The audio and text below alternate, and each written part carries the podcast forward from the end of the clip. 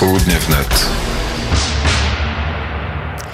Na zegarze 16.48. Teraz, jak zapowiadaliśmy, przechodzimy do tematu polskiego wymiaru sprawiedliwości, tego jak działa system penitencjarny. Ze mną jest Grzegorz Maxel, asystent Pawła Kukiza, ale także człowiek, który sporo pracy zawodowej poświęca właśnie temu zagadnieniu. Dzień dobry. Dzień dobry e, Tobie i dzień dobry wszystkim radiosłuchaczom.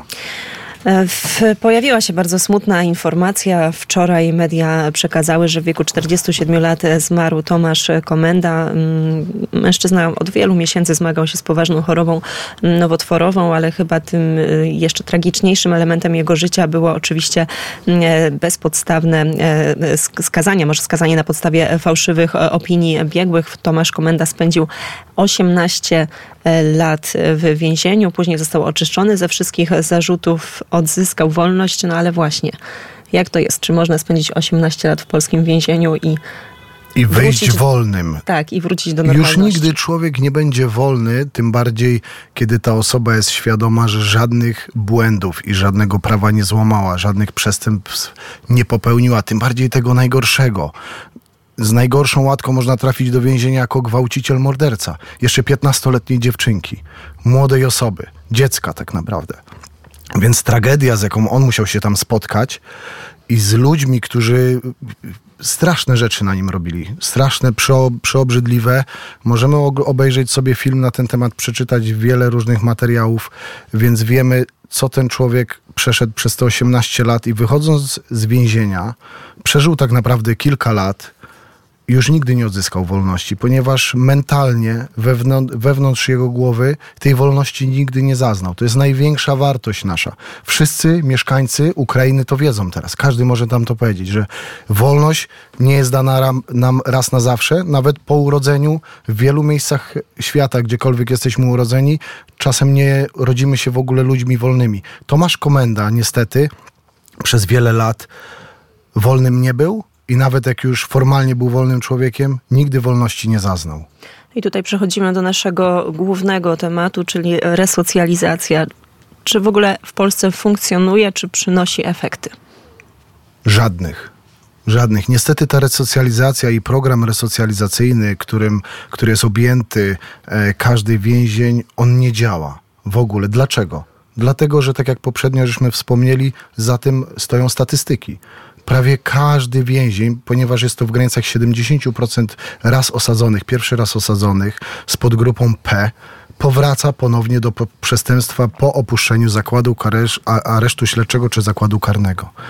Więc ta resocjalizacja nie działa w żadnym jego wymiarze ponieważ ci ludzie, którzy mają pisany program, ten program jest pisany dla każdego tak samo. On powinien być pisany indywidualnie.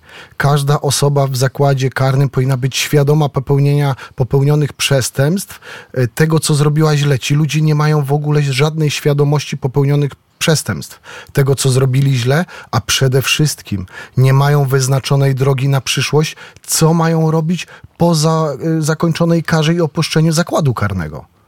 No właśnie, tutaj jest e, tak naprawdę wiele wątków e, i wiele czynników, na które to się e, składa. Mm, rozmawialiśmy poprzednim razem o tym, że często to już jakby systemowa pewna patologia, bo często jest tak, że zawodzi ta podstawowa jednostka, czyli rodzina, bardzo często dzieci, później młodzi ludzie wychodzący z patologii nie potrafią radzić sobie na przykład z agresją, nie mają wyrobionych innych mechanizmów niż tylko odpowiedź też agresją i trafiają właśnie do takiego środowiska. No i teraz przejdźmy do tego, do tego środowiska.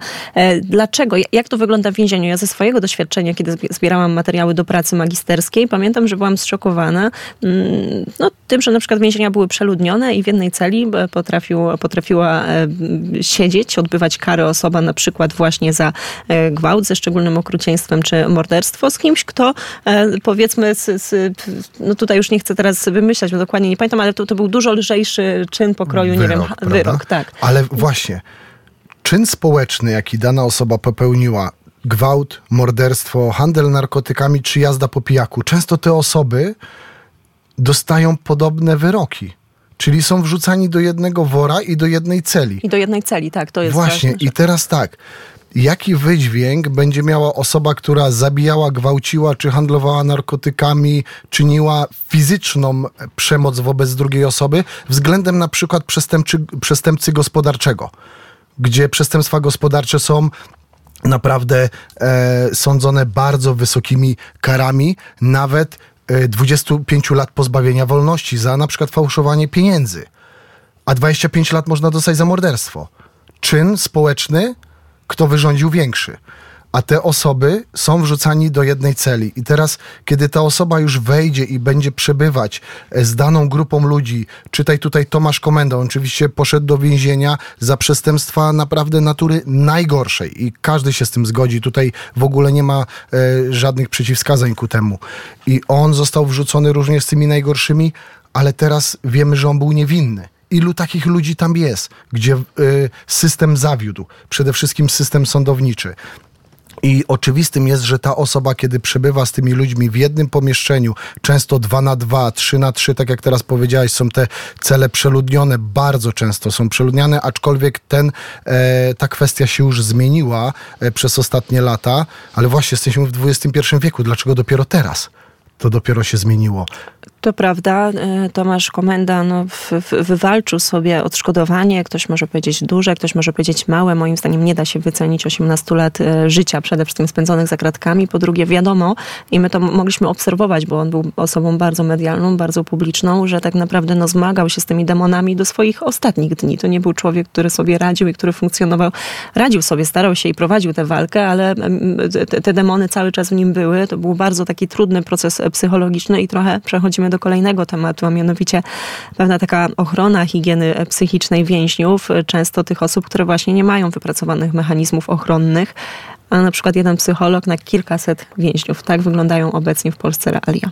Tak, i możemy w sobie wtedy przeliczyć jedna osoba na kilkaset y, osób po 8 godzin dziennie z przerwą na potrzeby fizjologiczne, jak jedzenie na przykład, czy spędzenia czasu z kolegą e, z pracy. Przepraszam. I e, teraz nasuwa się odpowiedź i pytanie, jakie skupienie, jaki fokus dany więzień dostaje e, od tego psychologa. Przecież ten psycholog musi najpierw poznać daną sprawę. Każdy człowiek jest inny, każda kwestia jest indywidualna, każda e, historia danego więźnia jest indywidualna i tutaj się może pojawić kwestia nawet tej niewinności.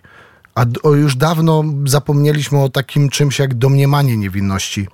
Oczywiście przed w ogóle wyrokowaniem i ferwowaniem wyroków ludzie już nas osądzają z góry poprzez wygląd, zachowanie, e, biedę, jakkolwiek można to e, teraz tłumaczyć. I Tomek Komenda był wrzucony do najgorszego sortu więźniów. On był pedofilem, który zabił, gwałcicielem.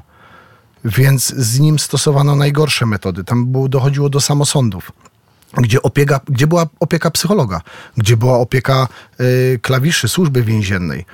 Więc tam dochodziło do ogromnych samosądów. Przecież on opowiadał, że również był gnębiony przez służbę więzienną. No właśnie, bo przechodzimy, powiedziałeś to hasło e, klawisze, mowa, mowa o służbie więziennej, o e, funkcjonariuszach, no, którzy bardzo często tak naprawdę są młodymi chłopcami, powiedzmy to wprost, bez odpowiedniego przeszkolenia, Oczywiście. bez przygotowania e, i pracują za stawki, wykonują pracę ryzykowną, pracę bardzo obciążającą psychicznie. Mega odpowiedzialną Bardzo odpowiedzialną, tak, a bardzo często za, e, za, takie, za takie stawki. Powiedzmy w takim razie, jak to, jak w ogóle wygląda stosunek więźniów, ty wiesz, jak to wygląda od wewnątrz, stosunek więźniów i ogólnie te relacje dwustronne, bo do tej agresji często dochodzi z obu stron. Tak. Dajmy sobie przykład tego młodego chłopaka, czy nawet młodej kobiety, ponieważ są też więzienia dla kobiet, więc tam e, funkcjonariuszkami są kobiety jakie oni mają szkolenia, jaki jest system szkoleń, czego są nauczone te osoby. I teraz jak one będą przekładały swoją wiedzę, doświadczenie życiowe właśnie w kontaktach z osadzonymi. Często w liczbie kilkudziesięciu na każdym oddziale. I znowu pojawia się tutaj pytanie, to jest jedna osoba na kilkadziesiąt osób. Ile skupienia może dać tej osobie, e, temu więźniowi? I teraz ten oddziałowy, oddziałowa jest listonoszem, kelnerem, przekazuje różnego rodzaju wiadomości. To, to, to są chwilowe sytuacje, kilkusekundowe i ci więźniowie, kiedy się otworzy ta cela, oni już wylewają całą frustrację na tą osobę.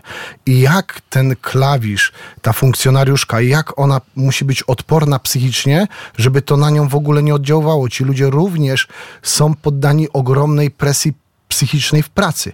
Oni powinni mieć płacone szkodliwe również. To nie jest praca po prostu tylko funkcjonariusza, który po 15 latach pójdzie sobie na luźną emeryturkę i fajna robota.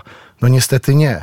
Tutaj akurat w tym przypadku mogliby się wypowiedzieć funkcjonariusze, z czym oni się każdego dnia muszą spotykać agresja, pewnie groźby w kierunku do bliskich, do rodziny, bo e, ja się z takimi przykładami spotykałam. Tak. E, można by się jeszcze raz, e, wrócę do, do tej kwestii, zapytać tych funkcjonariuszy służby więziennej, jak oni idą i w, do pracy i wracają do domu. Oni nigdy nie chodzą sami. Oni zawsze chodzą grupami, bo się boją o własne życie i zdrowie swoje i swoich rodzin. Oni okrężnymi drogami jeżdżą do domu. Oni zmieniają swoje systemy powrotów do domu. Takiej osoby nigdy nie zobaczysz idącej sobie pieszo po ulicy, samej po pracy do domu. Mamy ostatnią minutę naszej rozmowy. W takim razie to chyba najważniejsze pytanie. Czy widzisz jakieś szanse i w jaki sposób można to zmienić? Widzę taką szansę tylko i wyłącznie, kiedy rządzący nami dzisiaj siądą do stołu, może to być okrągły stół, ponad podziałami i powiedzieć sobie, zrobić krok wstecz, potrzebujemy resetu systemu penitencjarnego. Wymienić go na taki, który zacznie działać. Kiedy statystyki się zmienią, kiedy więzienia nie będą przepełnione, kiedy pochylimy się nad poszczególnymi sprawami więźniów i służby więziennej. Ten cały system potrzebuje ogromnej, nowoczesnej zmiany, restrukturyzacji systemu penitencjarnego. I my pewnie do tych tematów e, będziemy wracać na antenie Radia Wnet. Grzegorz Maxel, asystent posła Pawła Kukiza, także e, człowiek, który pochyla się, zajmuje się problematyką polskiego systemu penitencjarnego. Bardzo serdecznie dziękuję za rozmowę. Dziękuję za rozmowę i pozdrawiam wszystkich radiosłuchaczy.